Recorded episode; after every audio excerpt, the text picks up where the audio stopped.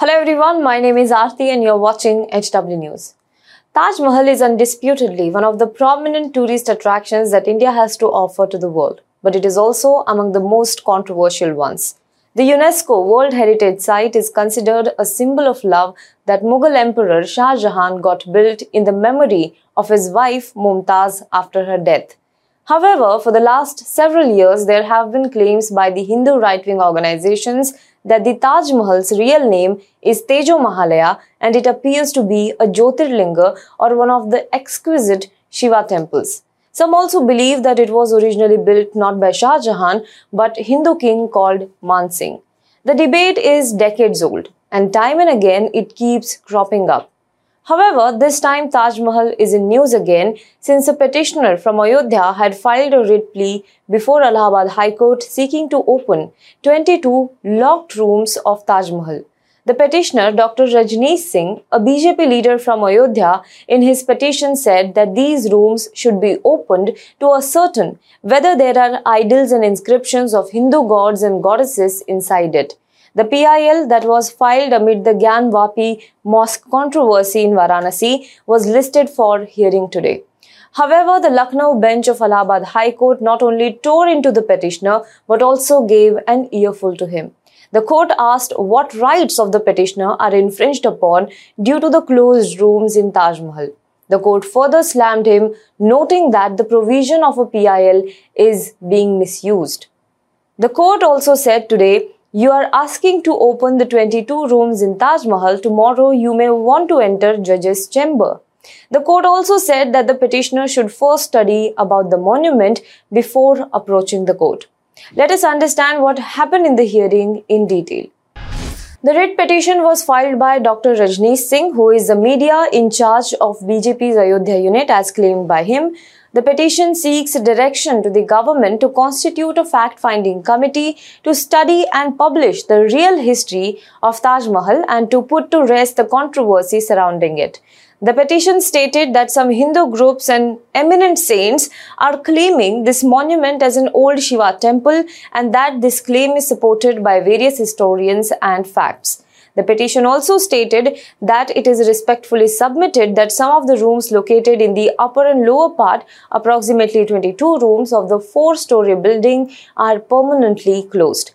Historians like P.N. Oak and crores of Hindu worshippers firmly believe that there is a temple of Lord Shiva in those locked rooms. The controversy over Taj Mahal started with the book of True Story of Taj by historian P.N. Oak. In this book, many claims were made related to the Taj Mahal being a Shiva temple. Some historians claim that there are 22 rooms under the main mausoleum and jasmine floor in the Taj Mahal which have been closed. Historians believe that there are stairs at two places on the jasmine floor to go down to the basement on the side of Yamuna. They have been closed by putting an iron net over them. Till about 45 years ago, the way to go down the stair was open, but they were closed later on. Now, this was a little trivia about the Taj Mahal controversy. Some right wing Hindu organizations, however, have been claiming that Taj Mahal to be a Tejo Mahalaya for a long period of time. Attempts have also been made by many Hindutva organizations to perform Shiva Arati or recitation of Hanuman Chalisa at the Taj Mahal premises. So, let us understand what exactly happened in the court today. When the matter was taken up by a bench of Justices D.K. Upadhyay and Subhash Vidyarthi, the petitioner urged the court to allow opening of the rooms for the monument in light of freedom of information. The bench, however, took exception to the plea, stating that tomorrow you will come and ask us to go to chambers of honorable judges. Please don't make a mockery of the PIL system. During the hearing, the bench also told the petitioner that such debates were welcome in the informal setting, but not in a court of law. The bench said, and I quote, I welcome you to debate the issue with us in the drawing room and not in a court of law. The petitioner argued that there was a truth that the citizens of the country needed to know about Taj Mahal. He said his main concern was about the closed rooms and everyone should know what was behind those doors. The state opposed the plea on the grounds of lack of jurisdiction. Its counsel argued that there is already such a case going on in Agra court. To this, the court also slammed the petitioner, asking if it was for the court to decide who built the historical monument. The bench said, and I quote, You hold that the structure, that is Taj Mahal, was not made by Shah Jahan. Are we here to pronounce any verdict? Please don't take us to the historical facts which you believe. It further said, and I quote, Are these issues debatable in a court of law? Are we judges trained and equipped with such things? The judges also stressed that there had to be an infringement of a right and only then could a writ of mandamus as prayed for be issued. Responding to the petitioner's argument regarding right to information, the court asked if the study sought was in any way connected to the right to information. The bench further said, and I quote, Go and research, do MA, do PhD, then choose such a topic, and if any institute disallows you to research on such a topic, then come to us. Please enroll yourself in Master of Arts, then go for NET or JRF and if any university denies you to research on such a topic, then and then only come to us.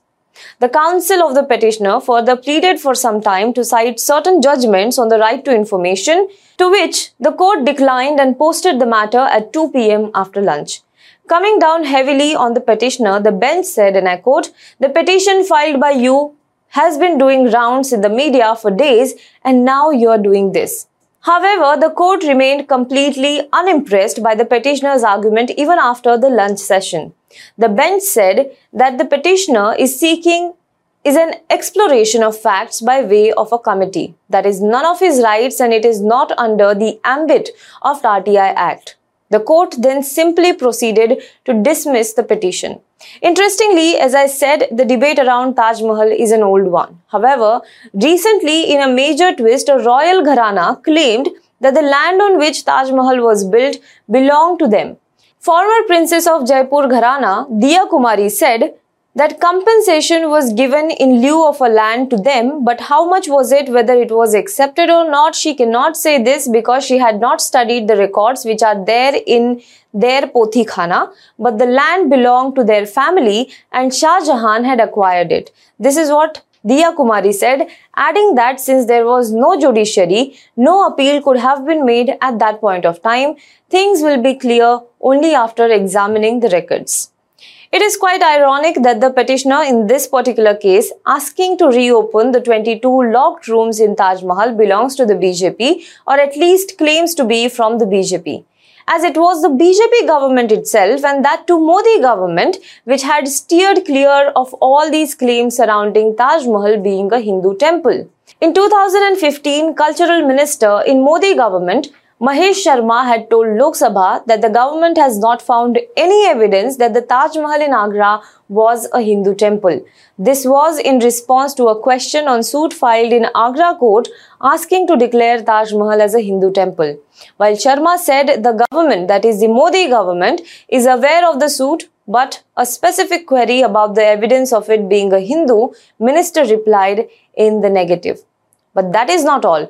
In 2017 also, the Archaeological Survey of India for the first time had admitted in the court that the Taj Mahal is a tomb and not a temple. According to officials, a 1920 notification to protect the Taj Mahal was made the basis for this. The ASI not only challenged the jurisdiction but also challenged the locus standi of the petitioners. ASI in its affidavit submitted in the court said, and I quote, Historically, and even according to records, as available, there is an ancient monument named as Taj Mahal alone at the bank of river Yamuna at Agra, duly declared by the government to be of national importance, having gained the worldwide recognition as the seventh wonder of the world.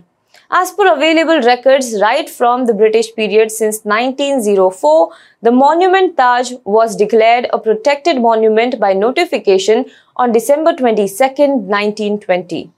The archaeological body categorically denied that there was a temple or Shivalinga that existed in the Taj Mahal. It especially denied that the name Tejo Mahalaya Mandir ever existed at the place of present Taj Mahal and said that things are being misrepresented and misconceived. The ASI further said that the property in the suit was not usurped but was obtained in exchange from Raja Jai Singh. ASI also added that the contentions of the plaintiffs were without any basis or ground and were concoctions of plaintiff's imagination. It is thus very quite interesting, quite surprising that despite the BJP government itself admitting in Lok Sabha and ASI admitting in the court of law, why does BJP leader feel the need to go after the question or matter and to waste the time of the court? But when such things happen and are widely covered, as I said in my last video too, one has to look at what is it that is not getting enough attention. While such news gets maximum coverage as it helps build TRP, it also usurps the space that is meant for news that matters to you. For example, while you are busy being fed every small detail about the Taj Mahal case, the rupee value plunged again and here it, it has hit the record low so far. Continuing its falling streak, the rupee on Thursday declined 38 paise to its all-time low of 77 rupees 63 paise against the US dollar during the trade. In the previous session, the rupee had settled at 77 rupees 25 paise against the US currency. India's forex reserves have fallen below $600 billion. Its forex reserves stood at $597.73 billion, that is 45.68 lakh crore rupees on April 29th, as compared with $630.19 billion before the Ukraine war. Foreign funds have pulled out 17.7 billion from Indian equities this year already, the highest on record. Now, I'm not being alarmist here. A lot of people, when we highlight these issues in our videos, say in the comment box that we only show anti-government news. That is not true. We show the news, we speak about the news that matters to us, the common citizens. The only reason is to evoke a debate, a discussion around this. We should be talking more about the falling rupee and depleting forex reserves and foreign funds pulling out of India than we talk about Taj Mahal.